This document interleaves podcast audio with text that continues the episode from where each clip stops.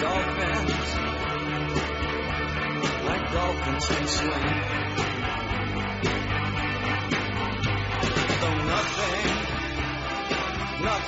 will keep us together. We can be there forever and ever. Oh, we can be heroes just for one day.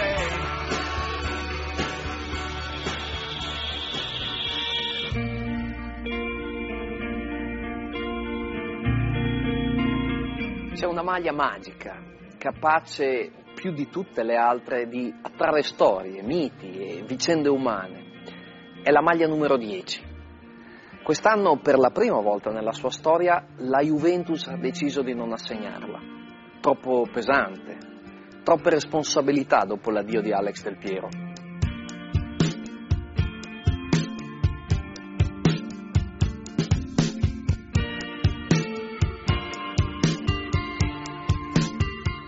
Turicchio se n'è andato a dipingere calcio dall'altra parte del mondo, portandosi dietro il numero 10. E così i tifosi sono rimasti orfani non solo del campione degli ultimi 18 anni, ma anche di un simbolo pieno di fascino, perché il numero 10 è molto più di un semplice numero. Ha attraversato la storia della vecchia signora, portando qualcuno nella gloria e qualcun altro nella polvere. L'hanno indossata grandi campioni, amati anche dai tifosi delle altre squadre. Ma a volte è finita sulle spalle di uomini incapaci di sopportarne il peso. Per altri ancora è stata una maglia prodigiosa, la maglia che per una notte ha ispirato partite irripetibili. Una storia fatta di eroi, colpi di genio, re e successioni piuttosto tormentate.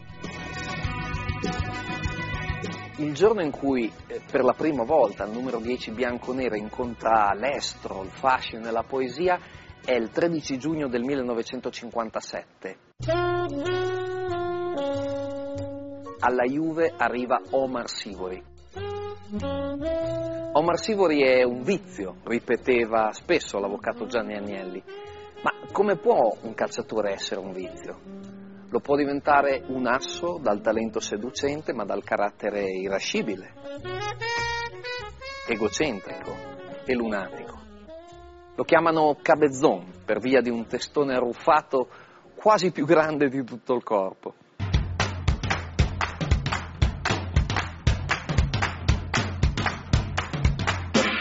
Ma con quella testa Sivori è capace di meravigliosi pensieri calcistici.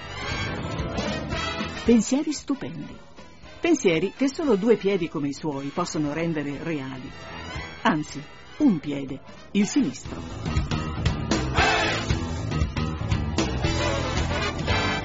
L'avvocato Agnelli, la prima volta che lo vede palleggiare, gli fa notare di usare solo il piede sinistro. Sivori allora compie 4 giri di campo palleggiando solo con quel piede, senza mai far cadere il pallone. Poi si ferma davanti all'avvocato e gli dice: secondo lei cosa ci dovrei fare con il destro?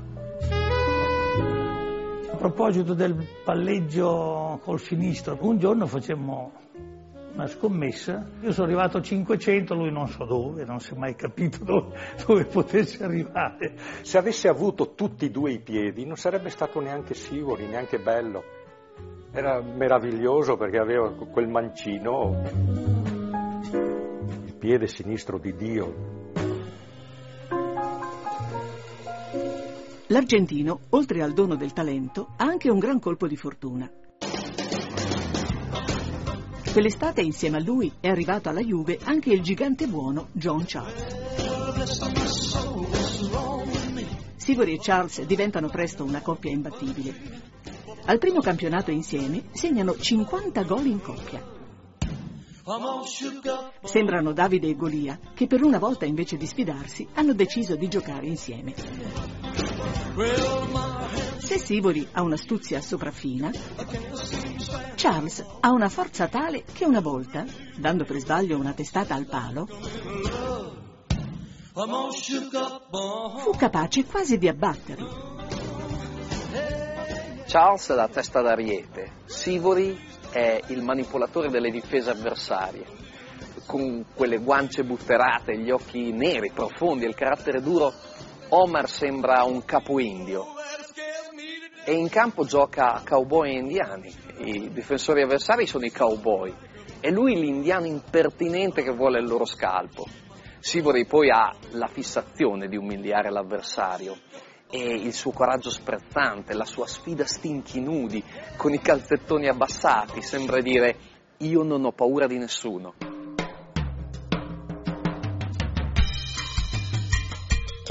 Omar è un imprendibile folletto, astuto,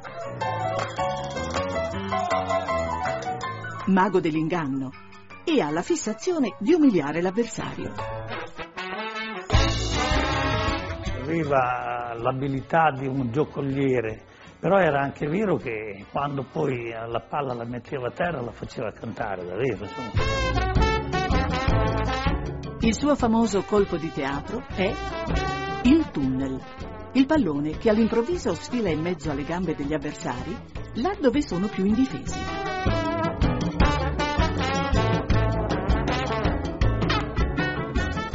Il suo dribbling è come il rock.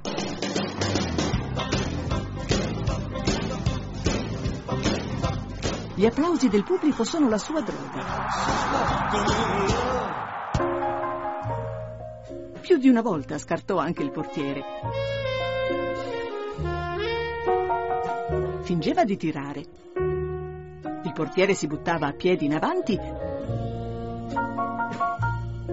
e lui aveva tutto il tempo di appoggiare la palla in rete.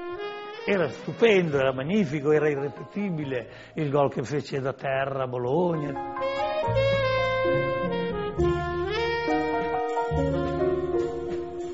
Sivori è fatto così, il dispetto è il suo mestiere, prendere o lasciare. La Juve prende e nel primo campionato con l'Argentino trionfa con 8 punti di vantaggio sulla Fiorentina.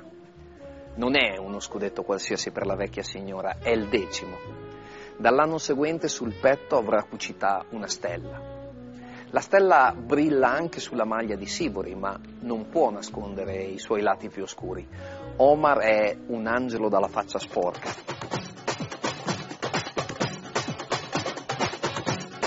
Omar è imprevedibile e fantasioso quanto istintivo. Soprattutto quando i difensori cercano di fermarlo con le cattive maniere. Con Sivori era pericoloso fare il cattivo, insomma. Era pericoloso perché era capace di fare male veramente.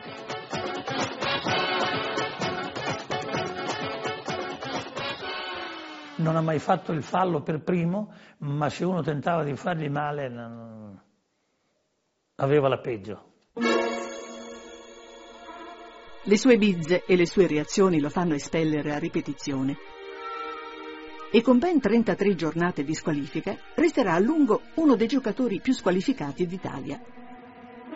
John Charles è l'unico capace di farlo ragionare nei suoi momenti di ira più accesa. Solo il gigante buono sa come fermarlo.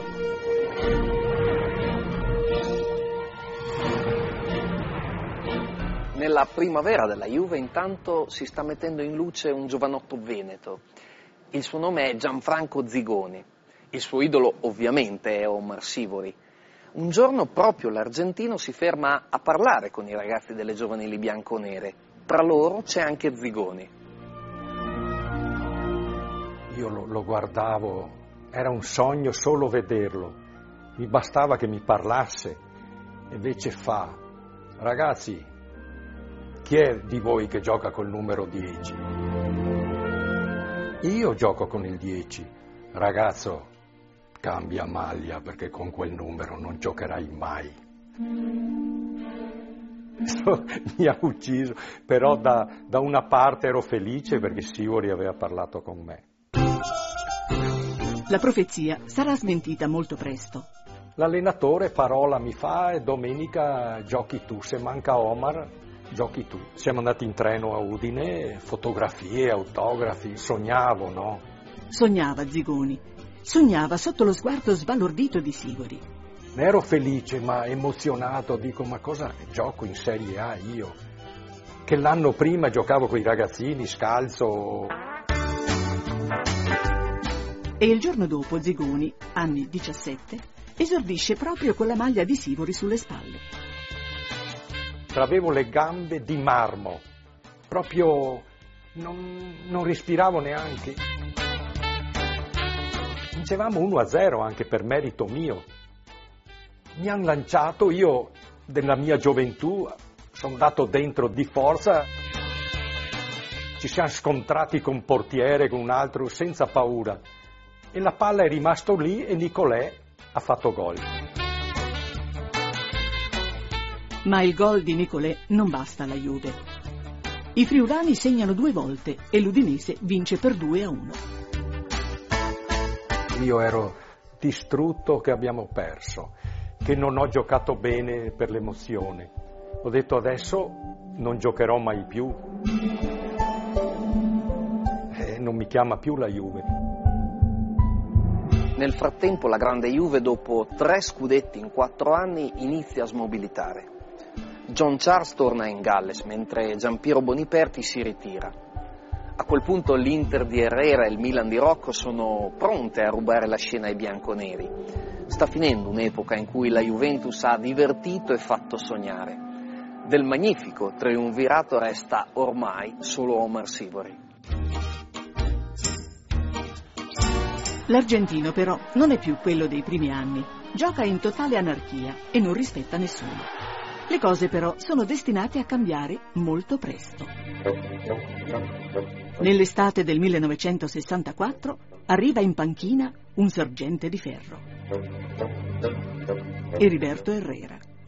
Disciplina, silenzio, serietà. Herrera odia i calciatori di talento. Non parla mai bene di Sivori. E a lui le manca una rieducazione totale, perché lui mai ha giocato con un compito chiaro per una squadra. Herrera vorrebbe in campo solo grandi corridori. Era tremendo, mi faceva correre, corri di qua, corri di là, io dopo un quarto d'ora ero già morto. Un allenatore innovatore in certe cose, però maleducato, non da stile Juve. Quando morirò, quando me ne andrò anch'io, se me lo trovo, spero di nascondermi, perché ti fa correre anche lì, quello lì. Quello lì, Sivori, l'ha già visto troppo. E così, nell'estate del 65, decide di scappare via. Destinazione Napoli. Quando andò via disse, vado a rivivere.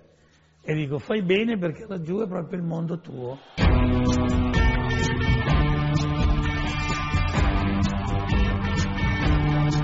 Sostituire Sivori con un talento poco disciplinato come Zigoni sarebbe stato difficile, forse un errore, troppo arduo il confronto.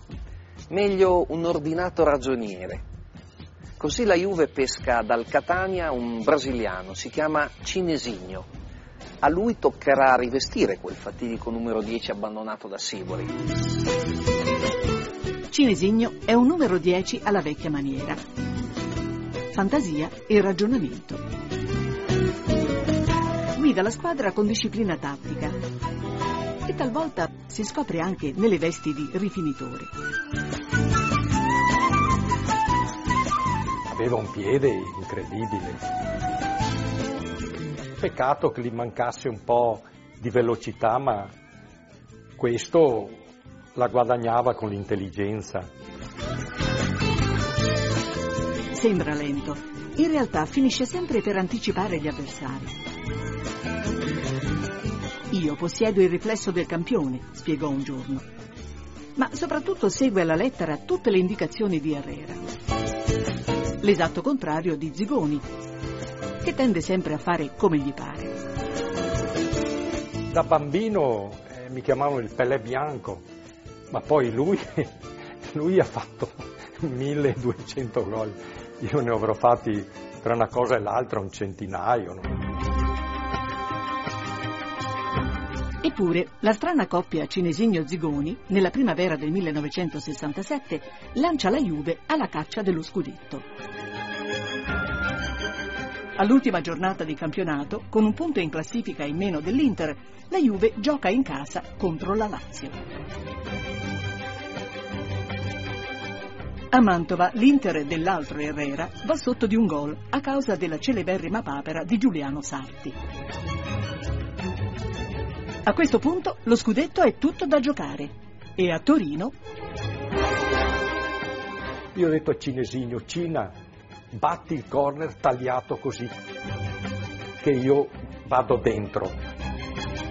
E poi Bercellino, una mischia, fece gol. 1-0 per la Juve. E poco dopo, ancora angolo, ancora Cinesigno.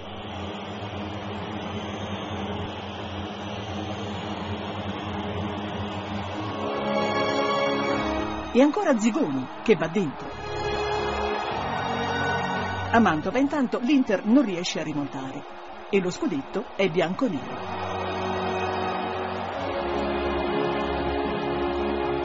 Cinesigno e Zigoni resteranno alla Juve ancora per poco. Mentre Sivori, nel dicembre del 1968, darà l'addio al calcio e all'Italia in diretta a Canzonissima. Spero di tornare in questo paese che lo so che mi ha dato molto e dove mi sono nati i miei tre figli.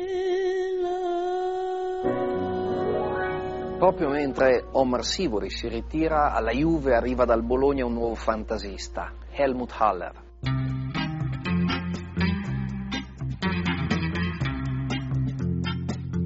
È scomparso poco più di un mese fa, 73 anni, ed è stato una gloria del calcio tedesco. Ma per i suoi colpi di genio, i dribbling imprevedibili e gli assist illuminati, più che un tedesco sembrava un sudamericano.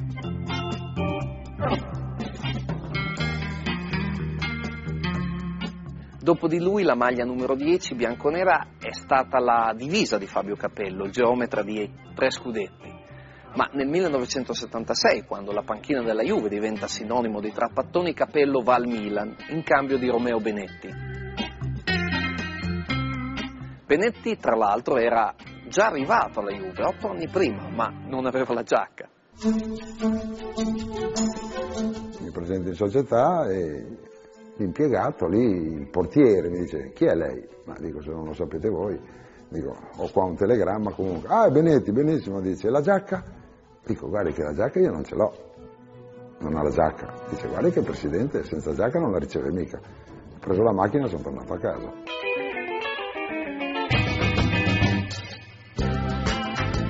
Sono stati 6 o 7 anni, torno a Torino, mese di luglio, e questa volta, a memoria di ciò che era successo la volta precedente, mi presento in giacca. Arrivo lì e il portiere mi fa: ma dove va lei con la giacca con tutto questo caldo? Il secondo arrivo di Romeo, quello con la giacca, sarà quello vincente. Il Trap si specchia nel carattere aspro e introverso di Benetti e vede in lui il futuro condottiero del centrocampo. Benetti era un giocatore non bello da vedere tecnicamente, stilisticamente, ma era un giocatore che in campo qualsiasi allenatore vorrebbe avere sempre. Insomma. Fisicamente era enorme, perché la prima volta che arrivai a Torino lo conobbi, aveva due gambe che erano le due mie e facevo una delle sue. Con quelle due cosce così, Romeo diventa il lucchetto del centrocampo bianconero.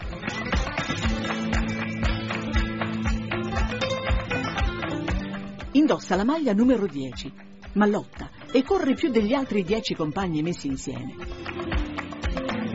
Grinta, carattere, teicolo e tacchetti ben affilati. Quando c'era uno scontro fisico, lui ne usciva sempre alla grande, erano gli altri che avevano la peggio. Era un sacco di cemento che ti veniva addosso, via. Lui, se giocava anche contro la sua famiglia, li distruggeva lo stesso. Benetti il Duro è l'idolo dei propri tifosi. I supporter delle sue squadre si identificano sempre in lui. E nei momenti più difficili delle partite, dalla curva a Filadelfia, echeggia il coro: picchia Romeo! È servito anche molto il fatto che il pubblico avesse cominciato a intonare picchia Romeo. così gli avversari si spaventavano, mi lasciavano la palla ed io diventavo più bravo di quello che in realtà ero. Nella stagione 76-77 la Juve lancia la sfida ai cugini del Toro, campione d'Italia in carica. E Romeo Benetti diventa il trascinatore di quella squadra.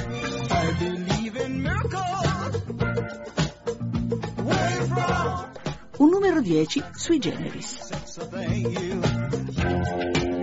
Il numero della maglia serviva per entrare in campo. Quello che a me premeva era entrare in campo, non il numero della maglia. Il numero della maglia era ininfluente. A Benetti interessano i colori della maglia, non tanto il numero. Eppure spesso gli capita di fare cose da numero 10. Come in quel 1977 contro la Fiorentina. Si giocava Fiorentina-Juventus. A Firenze, non so per quale ragione, e ce l'hanno molto con la Juve, con tutti i giocatori della Juve.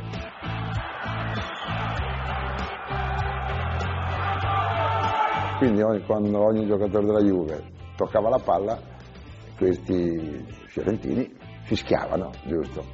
E in particolar modo con me. Allora io con la partita mi sono impegnato mentalmente e praticamente a giocare di prima, quindi la palla arrivava e non facevano tempo a fischiare perché come arrivava tac si muoveva immediatamente. Ricordo che Tardelli tirò in porta e Mattolini respinse. Questa palla a parabola, la palla arriva lì. Io adesso qua stoppo la palla, visto che arrivava con una parabola arcuata, dico qua sono costretto a fare almeno due tocchi, quindi mi becco una fischiata della Madonna. Io cosa faccio? La calcio di prima il più lontano possibile, giusto?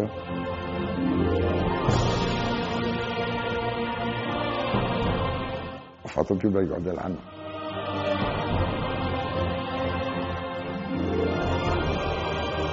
Il duello tra Juve e Toro si protrae fino all'ultima giornata,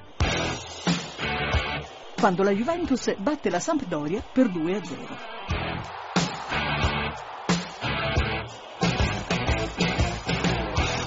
E conquista lo scudetto con un solo punto di vantaggio. La vendetta sui cugini è consumata. Dico, finalmente ce l'ho fatta, a questo punto, perché io arrivavo da 4 anni. Nei 6 anni che sono stato a Milano ero arrivato 4 volte secondo e dico, finalmente... Anche Romeo Benetti ha un cuore che si scalda davanti al primo scudetto della sua vita. D'altronde è un personaggio dalle incredibili contraddizioni. E così, accanto alla durezza in campo con gli avversari, è capace di grandi dolcezze nella vita privata, come dimostra la sua passione per i canarini. Avevo questa gabbia dove c'erano dentro dei canarini, una gabbia non è che fosse grandissima, era 1 metro per 1 metro, dove c'erano dentro i canarini. Un giorno arriva uno, così che dovevamo fare degli scambi di canarini, dice, ma sai che sono belli? Ma perché non ti iscrivi? Perché non lo fai? Ma no, lascia perdere. Insomma, allora ti iscrivo io. Ma iscritto a questa gara. Oh, aveva ragione lui, ho vinto e le medaglie ce le ho. Romeo e i suoi canarini si trasferiscono a Roma nell'estate del 1979 e Giampiero Boniperti consegna la sua maglia numero 10 a Roberto Tavola. Chi è Tavola? Tavola sarà la meteora dei numeri 10 bianconeri. È troppo giovane quando arriva alla Juve ed è tanta la responsabilità che pesa su chi veste quella maglia. Ero un po' timido, introverso, timoroso. Non riuscivo a sbloccarmi. Io ho vissuto con Roberto, quell'anno vivevamo proprio nello stesso appartamento. Ha sofferto tanto proprio il fatto di non essere stato capace nell'affrontare questo problema. Perché giocare nella Juventus indubbiamente ti cambia la vita. Perciò le prime volte dove dovevi fare degli autografi ti trovavi un pochettino così, oddio, cioè ti tremava quasi la mano. Roberto Tavola non sfigura con il numero 10 della Juve. È un buon centrocampista con un sinistro al fulmicotone. E nonostante a fine campionato le sue presenze siano poche, Boniperti gli dice di restare tranquillo. Mi aveva detto: guarda, tu rimani, cioè vai via soltanto se arriva Maradona, se no rimani. Io sono andato in vacanza, sai, leggevo i giornali tutti i giorni, Maradona non arriva, ok, sono a Torino. Si parlava degli acquisti, si parlava della squadra che si stava formando. Arrivò una telefonata, non c'erano i cellulari ovviamente, arrivò una telefonata dall'albergo. Arrivò una telefonata di Boniperti e mi fa: dove sei in vacanza? E sono in Sardegna insieme a Prandelli, a Cabrini. Tornò indietro, aveva una faccia particolarmente strana e per 10-15 minuti non parlò. E noi pensavamo che fosse successo qualcosa di particolare alla famiglia. E poi dopo un tratto ho detto, mi ha chiamato il presidente e mi ha detto: ah, senti, già che sei lì, fai una scappata a Cagliari, perché rimani a giocare a Cagliari. Sono rimasto così al telefono. E lì ho pianto. Tavola torna alla Juve per 2 stagioni e nel 1983 spedirà in cielo la sua meteora. È sul campo dell'Eichia a Danzica per una partita di Coppa delle Coppe. È stata una delle poche soddisfazioni che mi sono preso in quell'anno lì. E ora Trapattoni provvede ad una sostituzione, chiama fuori Cabrini, manda in campo al suo posto Tavola. C'è stato un cross di, mi sembra, Caricola. Contravversione di Caricola. Ribattuto da un difensore. Questa palla che è arrivata al limite dell'area alta e io sono andato di sinistra, l'ho colpita al volo. E poi tiro al volo stupendo, bellissimo da parte di Tavola. È andata nel 7.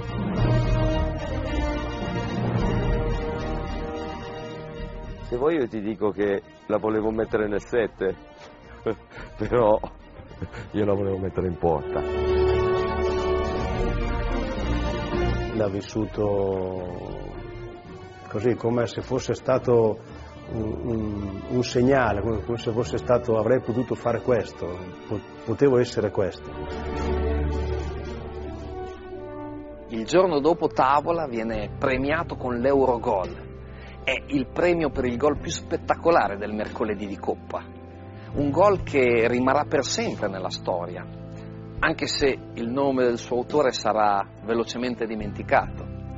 Dopo essere finito sui giornali per quel gol, Tavola finirà a lavorare per una catena di edicole a Torino. A volte il destino è in bianco e nero, come aveva già sperimentato un altro numero 10 di inizio anni 80, Liam Brady. Il 1980 è un anno cruciale nella storia del calcio italiano. È l'anno della riapertura delle frontiere per i giocatori stranieri.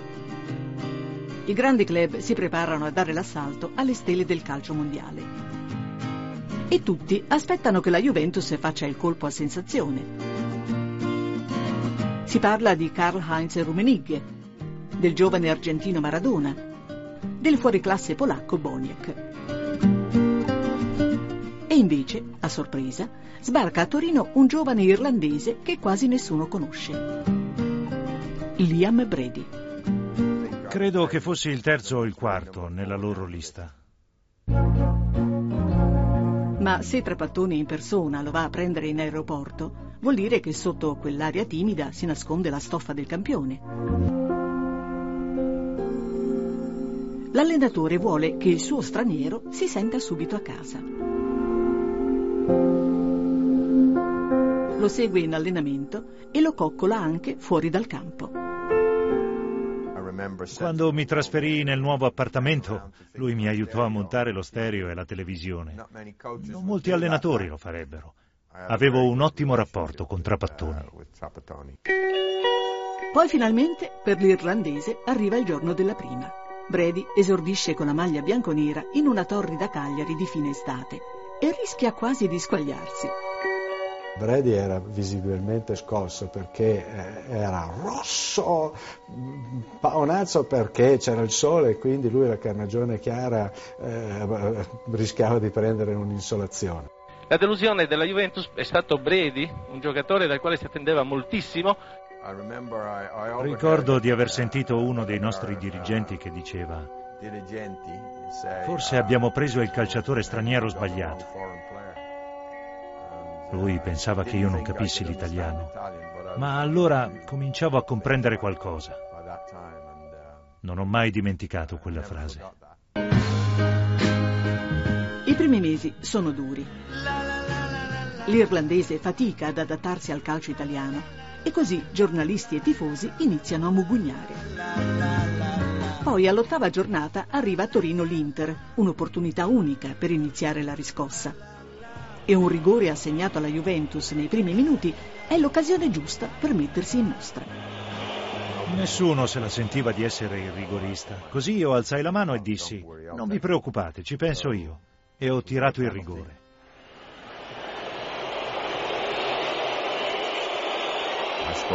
Segnato. Poco dopo feci un tiro da circa 18-20 metri.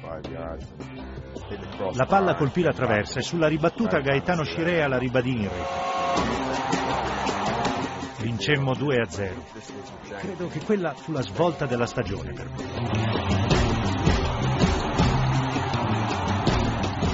Da quel momento Brady sale in cattedra e con lui cresce tutta la squadra.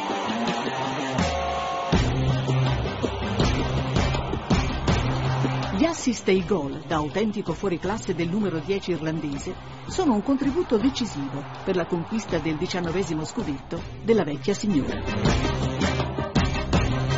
Col piede mancino faceva quello che voleva, vedeva gioco ancora prima che arrivasse la palla, non aveva cambio di passo ma aveva una continuità di corsa, per 90 minuti lo trovavi sempre pronto e diventava un riferimento.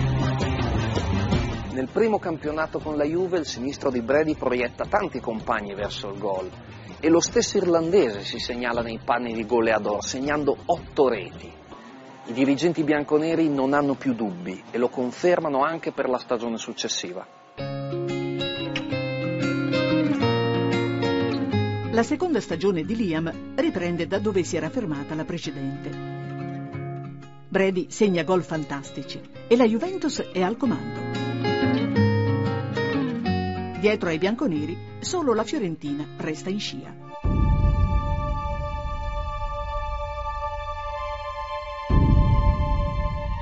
Ma nel bel mezzo del campionato, improvvisa, un'ombra si allunga sulla permanenza di Liam alla Juve.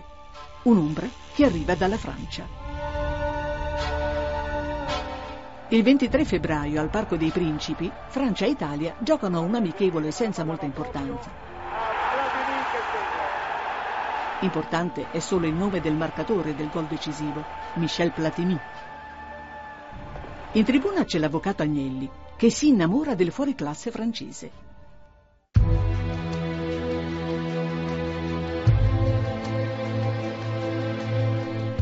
Il campionato 81-82 volge alle battute finali, quando Brady apprende dai giornali una notizia che lo sconvolge. Platini ha firmato per la Juventus. Tradito. Perché eravamo di nuovo in testa alla classifica e io ero in forma. Fu difficile capire le ragioni di quel comportamento per me che venivo dall'Inghilterra. E una cosa del genere non sarebbe mai successa. Avrà sofferto, però a noi ha dato sempre quell'impressione di grande serenità, serietà, rispetto delle scelte della società. Andai a parlare con Boniperti prima della partita contro l'Udinese. Dissi che non volevo più giocare con loro, ma lui rispose: no, devi giocare, abbiamo ancora 3 giornate, per favore, gioca, ti prego. Siccome lui mi piaceva molto come persona, dissi di sì e giocai.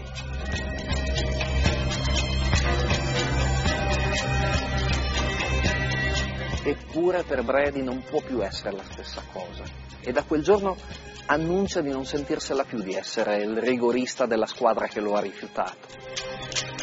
Finché si arriva all'ultima decisiva giornata di campionato. Juventus e Fiorentina sono ancora in lizza per la vittoria finale. Lo scudetto, chi lo vincerà, non si sa a 90 minuti dal termine del campionato. La Fiorentina è imbrigliata sul pareggio a Cagliari, ma anche la Juventus non riesce a sbloccare il risultato a Catanzaro.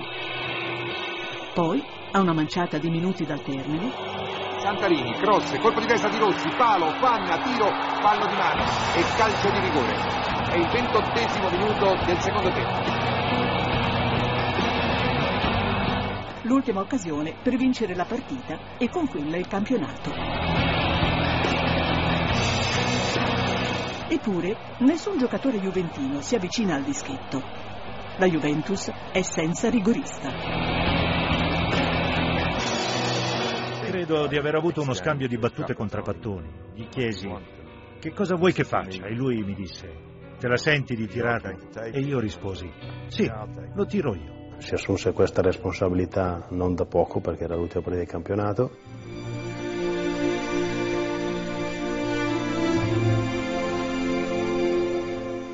Essersi preso la responsabilità di tirare il rigore, io devo dire che bisogna fargli tanto di cappello. Verrà tirato questo calcio di rigore che può decidere il campionato. Brady contro Zaninelli. Da Cagliari, sempre le notizie di 0-0 della Fiorentina. Questa scelta avrebbe potuto, qualora fosse stato sbagliato, innescare un sacco di discussioni. Brady. Finta e gol. 1-0 per la Juventus è il 30° minuto.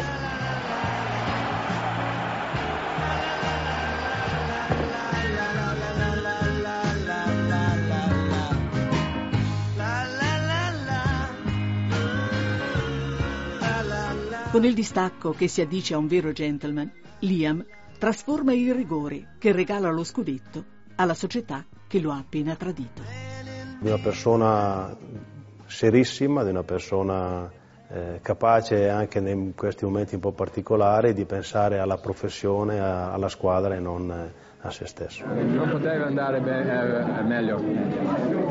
Sono contentissimo, sono pieno di gioia e un po' di triste anche, perché lascio questi ragazzi che sono veramente campioni, veramente bravi. Il piccolo lord irlandese si sfila la maglia numero 10 e la consegna a Michel Platini. In Francia lo chiamano già le Roi ed è l'uomo su cui punta la dirigenza bianconera per regnare anche in Europa, vincendo la Coppa dei Campioni. Il giorno della prima gara ufficiale il francese tira fuori subito il suo biglietto da visita e lo mostra a tutti. C'è su scritto Michel Platini, artista del pallone.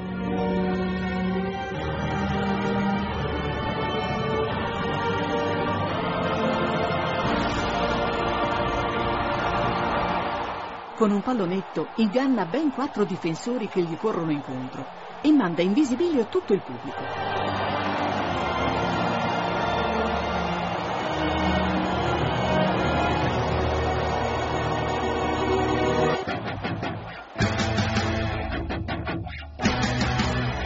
Ma per Platini i primi mesi sono durissimi. È tormentato dalla pubalgia e messo in discussione dalla società e dai compagni. Aveva un problema proprio non riusciva a lavorare con continuità durante la settimana, e quindi i primi mesi furono un po' particolari. Poi, nel girone di ritorno, Platini guarisce finalmente dalla pubalgia e Trapattoni inizia a plasmare la squadra attorno al francese. Michel, improvvisamente, sembra un altro.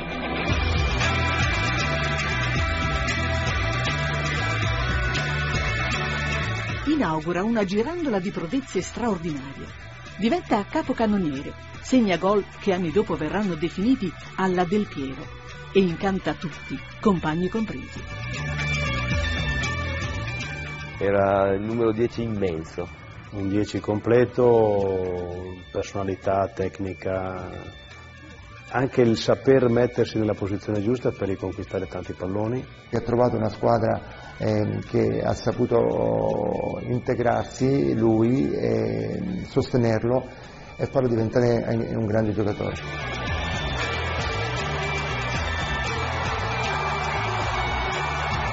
I compagni gli davano il pallone a lui, c'era Bonini che correva per recuperare il pallone per portarglieli, perciò aveva questa responsabilità. E poi in area di rigore una freddezza straordinaria.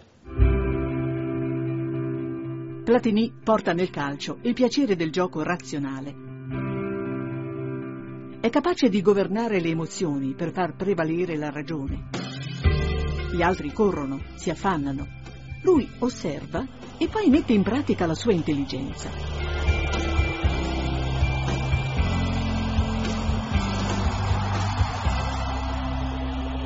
Fa tutto con uno stile inconfondibile, con quello stile che non lo abbandona mai. Impugna le bacchette e dirige l'orchestra. Cerca il compagno libero e lo trova, sempre.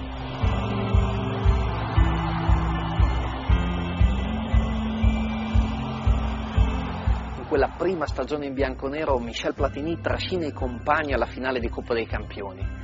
Il popolo juventino è estasiato e sogna la Coppa dalle grandi orecchie. Il 25 maggio in 30.000 affollano l'Olimpiaco di Atene. Sono lì che applaudono e incitano la Juve contro i tedeschi dell'Amburgo. Ecco, le squadre entrano in campo, avete visto, è cominciata la partita. Ecco Magath in possesso di palla. Quel giorno i bianconeri sono convinti di essere più forti, ma nello sport si sa, la convinzione è spesso un'arma a doppio taglio. Magath. E infatti quel giorno un tiro di Magath sorprende 11 uomini abituati a vincere. Amburgo è in vantaggio. È una beffa. Doveva essere una notte di gioia e invece finisce in lacrime. Ed ecco il rischio finale del tiratore Rainea, la Juventus non ce la fa. Quella notte Platini scende dal piedistallo e torna sul banco degli imputati. Il fallimento della Juventus diventa il fallimento di Platini. La palla supera la barriera, ne viene fuori un rasoterra non molto pericoloso. La squadra rimase bloccata mentalmente, psicologicamente, forse anche non eravamo preparati a ribaltare una situazione negativa. E hanno vinto meritatamente perché la Juve non c'era quella sera, come non c'era neanche Platini. Platini ha capito che nel centrocampo bianconero non può sia cantare che portare la croce. Ha bisogno di una mano e suggerisce un giovane alla dirigenza bianconera.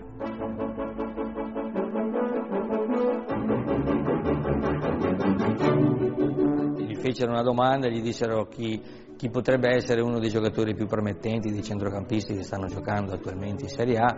Lui dice a me piace molto Vignola. Ha detto lui, potrebbe essere stato un consiglio importante per la dirigenza. Credo che ci sia stato qualche fondamento un po' più importante, spero. È così che la Juventus, battuta a una nutrita concorrenza, si assicura le prestazioni del biondo rifinitore Beniamino Vignola. Anche lui è un numero 10 e ha esordito in Serie A 5 anni prima, guadagnandosi un paragone pesante. Chiamavano Rivera dell'Adige, era un po'... Avevo il 10, ero un po' gracilino come Rivera, ero bravo tecnicamente, non correvo molto. Ed ero un 10...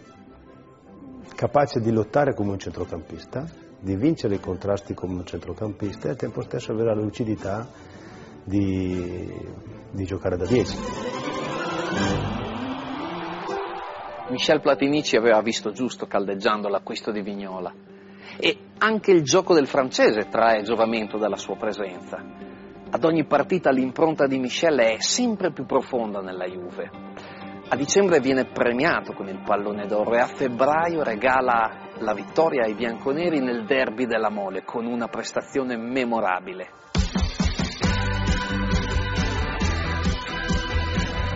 Prima un'incornata degna di Charles per il pareggio. Viva Platini, colpo di testa nell'angolo basso, il gol. Pareggia la Juventus al 20° del secondo tempo. E poi una punizione semplicemente perfetta, nonostante un difensore si metta sulla linea di porta. Galbiati andò ad attaccarsi al palo, lui la fece passare negli unici 20 centimetri che c'erano possibili di vita.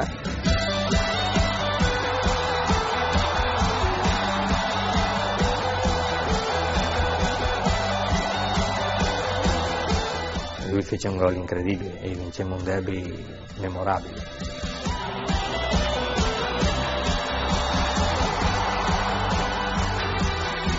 Di fronte alle punizioni di Platini, spesso ai portieri, non resta che fermarsi ad ammirare lo spettacolo da una posizione privilegiata.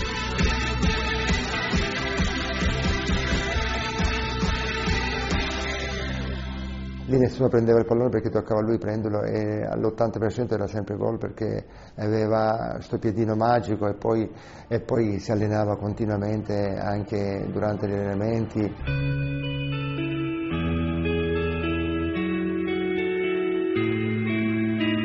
Ma Michel, ma spiegami come fai, come ti metti, come calci, come imposti, cosa pensi del portiere che ti sta aspettando? Lui non riusciva a rispondere a queste domande.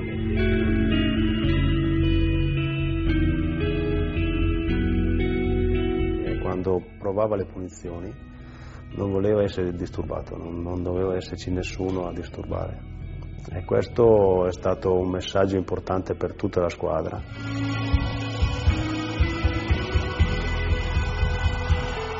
Ma intanto i campioni uscenti della Roma non vogliono mollare la corsa a scudetto. È un testa a testa che tiene col fiato sospeso tutto il campionato. Il 1° aprile 1984 la Juve gioca una sfida cruciale contro la Fiorentina. Una partita difficile, soprattutto perché deve giocarla senza Platini. Sono tutti tristi, tranne uno. Arrivò la notizia nell'aria, Michel c'ha la febbre, non ero ancora sicuro di giocare io, però... sapevo che avevo grandi possibilità, grandi chance, quindi io diciamo sono stato quello meno dispiaciuto di tutti del fatto che Michel stesse male. La maglia numero 10 bianconera finisce sulle spalle di Beniamino Vignola. È tanta la responsabilità per il gracile centrocampista veneto in una partita chiave per la stagione bianconera. Quel giorno i colpi non arrivano dai piedi di Vignola, finché all'ultimo minuto, dopo un contatto in area, l'arbitro fischia un rigore per la Juve. Io ho preso questa palla e mentre raccoglievo la palla guardavo lo sguardo dei miei compagni. Aveva la consapevolezza di essere una riserva tra virgolette, ma una riserva che poteva fare la differenza.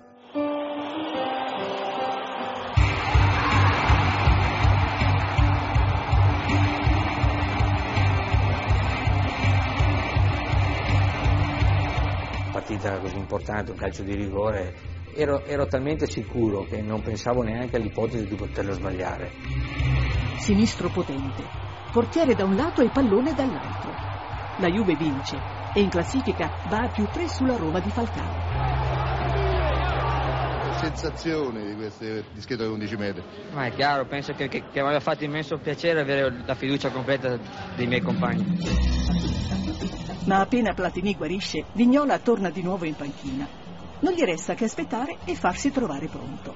D'altronde il ragazzo mostra un'eccezionale capacità di saper cogliere l'attimo. L'attimo seguente da cogliere passa il 21 aprile del 1984. A Torino la Juventus sfida l'Udinese e a proposito di numeri 10, con la maglia dei friulani c'è un certo Arthur Coimbra Zico.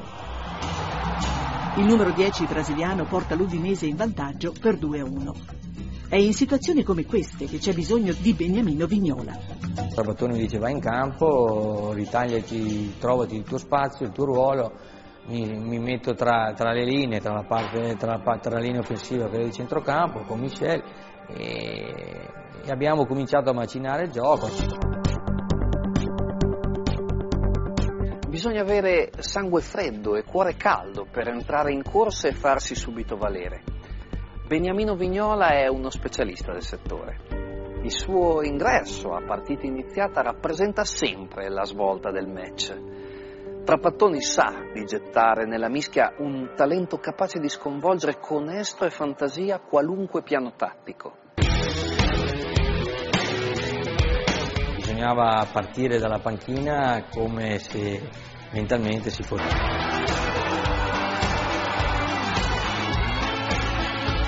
era, se non la matematica certezza della vittoria del campionato, ma quasi, doveva succedere una disgrazia. Il primo scudetto bianconero di Platini e Vignola è cosa fatta. Con due numeri 10 la Juve viaggia a pieno regime e raggiunge anche la finale di Coppa delle Coppe contro il Porto. Avevamo una squadra arrabbiata perché sapevamo come era andata ad Atene ed era andata male, quindi ci avevamo messo ancora più cattiveria dentro per vincere qualcosa. Basilea, 16 maggio 1984. Il francese Sornione e il piccolo ragazzo che sognava di essere Rivera stavolta sono pronti a scendere in campo insieme dall'inizio. Sai che fuori ci sono 80.000 persone che ti stanno aspettando, che ci può stare che fai una qualsiasi cavolata, una qualsiasi bischerata, una qualsiasi cosa incredibile, perché può succedere di tutto. La cosa ti spaventa un pochino. L'abbiamo preparata con un po' di paura, la paura di poter sbagliare ancora una finale. È una partita brutta e difensiva, ma Platini trova un corridoio per passare la palla a Vignola. Lui partì da dietro, davanti alla difesa, mi passò, mi diede una palla in verticale. Io galoppai con questa palla al piede, continuai a portarla, la portai. Adesso prova la Juventus con Vignola. Mi accorsi che ero in zona da poter concludere, calciai di sinistro, che era il mio piede. Tiro di Vignola, gol! Vignola ha portato in vantaggio la Juventus. Vignola al 13° minuto, la Juventus è in vantaggio a Basilea sul Porto. Ma nel giro di pochi minuti i portoghesi pareggiano con un tiro da lontano che sorprende Stefano Tacconi. Pareggio, 29° minuto, scusa, si aggiunta il pareggio. È il momento dei campioni. Questa volta non Platini, ma Vignola. Il vice numero 10 inventa un assist da numero 10. Vignola. Che bolle. Siamo al 41° minuto, la Juventus è di nuovo in vantaggio.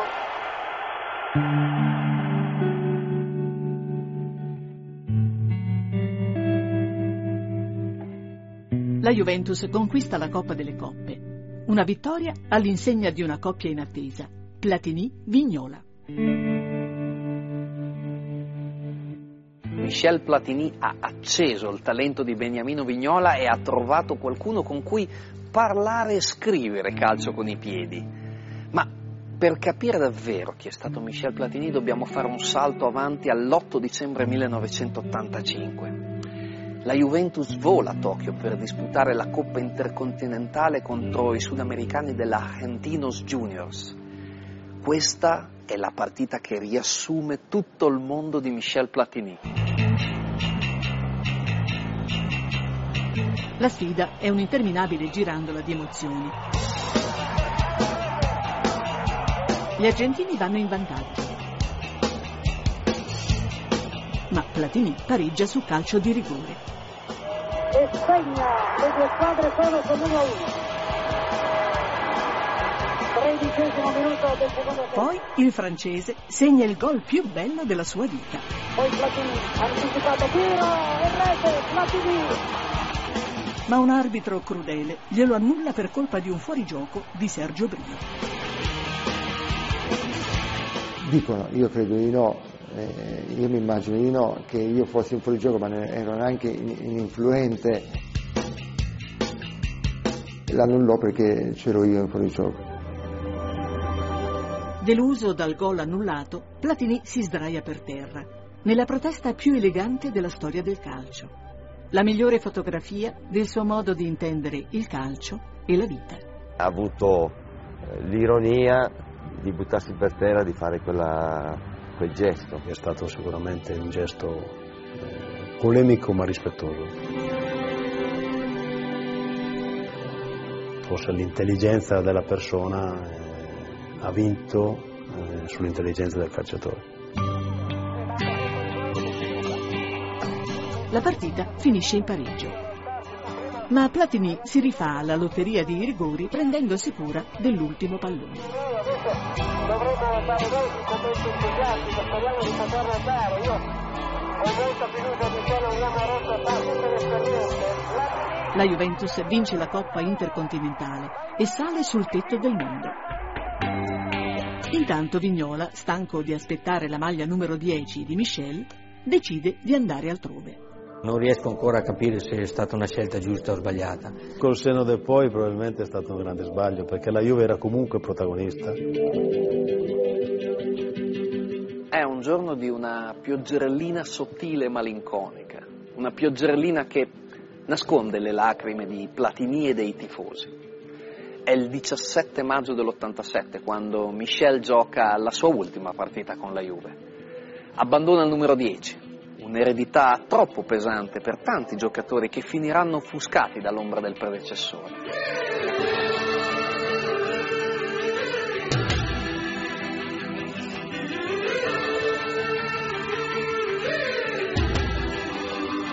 Poi finalmente, nell'estate del 1989, tocca Giancarlo Marocchi. Sarà lui il primo a vestire con successo la maglia di Platini. E pensare che lo chiamano Ciccio Bello.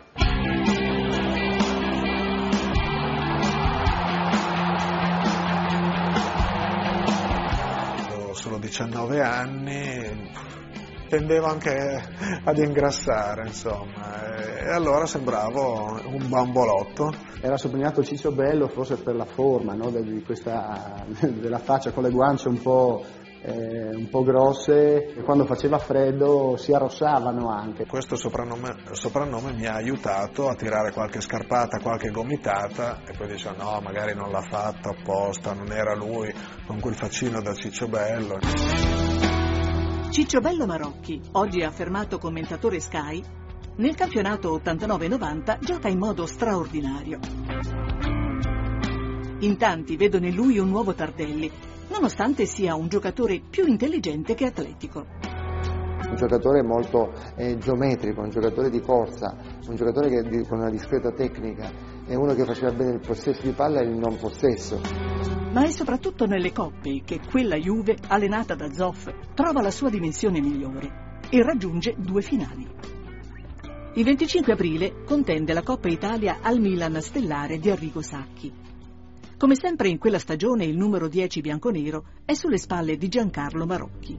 Indossare la maglia numero 10 della Juve fa un certo effetto, perché soprattutto prima della partita, che è il tempo anche per pensare ad altro, ti torna in mente che insomma prima di te magari l'aveva messa Platini. Io, ragazzo di Imola col numero 10 sulle spalle, e dico ma io non ho ancora vinto nulla, sarà mai la volta buona?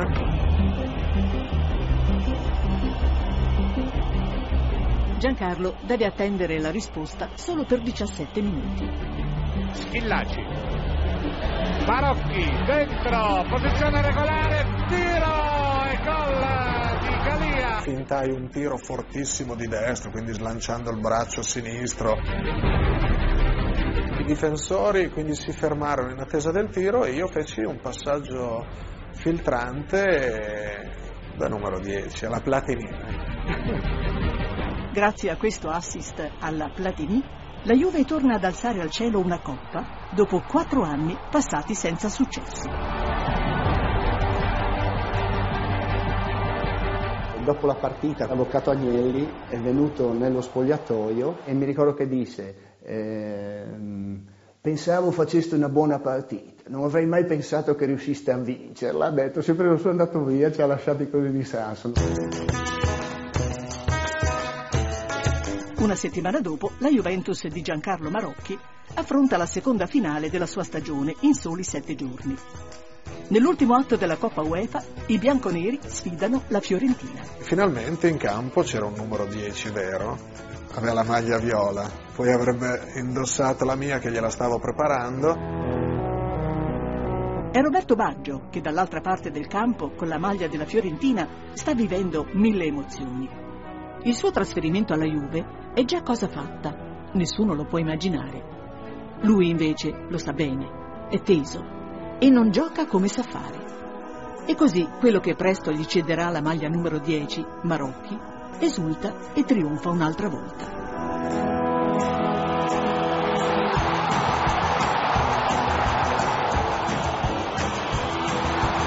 La Juve vince anche la Coppa UEFA. Magari i tocchi non erano quelli di Platini, insomma, non era la maglia di Platini o di Sivori, insomma, che mi avevano preceduto, però la stavo tenendo in caldo per Roberto Baggio. Lui è il fantasista capace di far sognare nuovamente le folle bianconere. Di lui è già stato detto tutto. Noi allora vogliamo lasciare la parola a Baggio, o meglio, ai suoi piedi, e seguirli per un solo mese, il mese in cui giocò il miglior calcio della sua vita. È l'aprile del 1993. Il mese fatato di Baggio inizia a Torino il 6 aprile.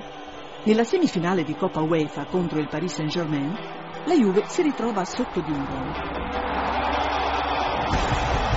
Le cose si mettono male, ma ai compagni basta vedere il codino svolazzare per ritrovare l'ottimismo. Con lui in campo c'era sempre la speranza e il pensiero di dire: con lui non si può perdere.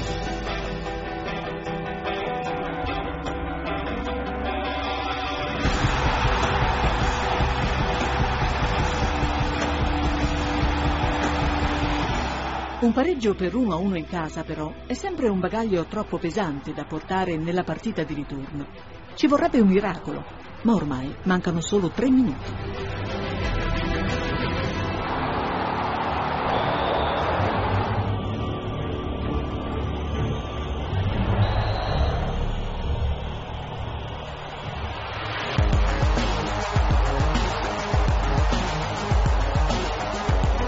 È davvero una notte magica per Roberto Baggio. Sotto lo sguardo di Michel Platini, il capitano bianconero firma un calcio di punizione alla Platini. Una punizione che rimane nei ricordi di tantissimi tifosi, proprio forse perché fu il gol della svolta. Quando decideva di metterla lì, ce la metteva e basta. Su una decina di punizioni tirate, 7 erano gol, 1 era palo, 2 le paravano. Quella punizione sul filo di lana carica Baggio di un'energia che mai nessuno gli aveva visto addosso. È irrefrenabile. Nei giorni seguenti conduce la Juve alla vittoria nel derby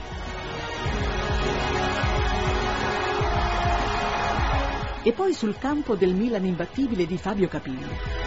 Quel giorno San Siro è testimone di uno di quei gol che diverrà per sempre un gol alla Baggio.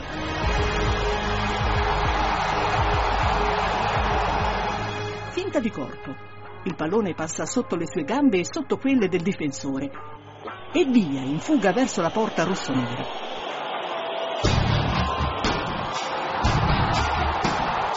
La Juve batte il Milan 3-1 e Baggio non si ferma più, segna anche a Parigi nella semifinale di ritorno di Coppa UEFA. Palla sorpresa per Plat che mette in mezzo, artiglia Vialli, si gira e che poi il 25 aprile si ritrova davanti all'occasione gol più facile di tutte, un calcio di rigore. Ma in realtà per lui si tratta del tiro più difficile, perché il portiere avversario ha la maglia della Fiorentina. Baggio va sul dischetto del rigore. Solo 2 anni prima, invece, era ancora così forte il legame con la sua ex squadra, la squadra con cui era cresciuto e divenuto un campione, da rifiutarsi di battere il rigore. Andò un suo compagno e finì male. Stavolta, invece, Baggio tira e segna. Il primo gol che fai alla Fiorentina c'è stato un sentimento particolare? Ma ho fatto gol, è stato inutile come tanti sul rigore, anche perché eravamo già su 2-0. E lì fu proprio la testimonianza, quel rigore contro la Fiorentina, che lui aveva indosso veramente la maglia bianconera. Ora che tutti i tifosi considerano Baggio al 100% juventino, lui non deve fare altro che regalare loro un trofeo. Il teatro giusto è il Westfalenstadion di Dortmund, dove il Borussia non perde in Coppa da 29 anni. Ma quel giorno un Baggio concreto e goleador ammutolisce i tifosi tedeschi. Prima con una rete da attaccante vero e poi un tocco delicato che fa sembrare il prato il panno di un biliardo. Era il momento di Baggio, ecco. Mezza Coppa UEFA era la sua, mezza di tutti gli altri.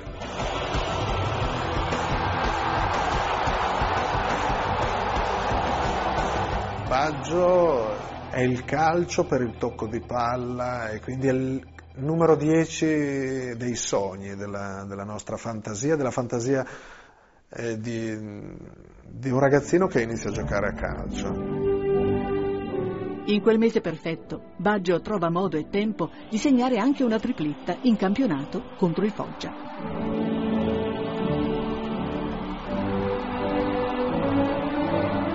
È il mese in cui gioca in modo ineguagliabile. Sale di diritto nell'Olimpo del calcio e si siede tra gli dei che hanno vestito il numero 10 bianconero. Tutti pensano che ci vorranno anni prima di trovare un nuovo Baggio, come è stato dopo Sivori e dopo Platini. Per quanto tempo la maglia numero 10 bianconera resterà vacante? E invece, meno di un anno dopo, è il 20 marzo del 1994. Un ragazzino veneto si infila per la prima volta quella maglia e scocca subito un incantesimo. Una magia come quando Pollicino si infila agli stivali delle sette leghe, come Clark Kent quando indossa il mantello, o Zorro che si mette la maschera. Dopo il testa Ravanelli respinge Bucci, Del Piero mette in gol, ancora il giovane Del Piero che mette in gol, 2-0, apertura ancora per Del Piero, palla sul destro e 4-0 con tripletta di Del Piero. 3 gol, uno più bello dell'altro. Lo stadio è in tripudio, sono tutti in piedi per Alex Del Piero. Per 17 anni quella maglia sarà solo sua.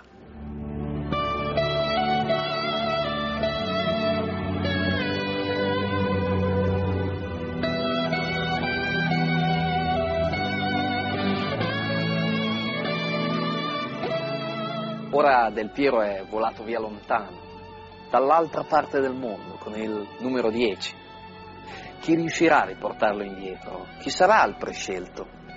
Speriamo che il numero 10 torni presto sulle spalle di qualcuno, perché quella maglia è capace come nessun'altra di raccontare emozioni, passioni e sfide, perché qualunque ragazzino inizia a giocare a pallone desidera quella maglia, la maglia di chi segna e fa segnare, la maglia di chi sogna e fa sognare.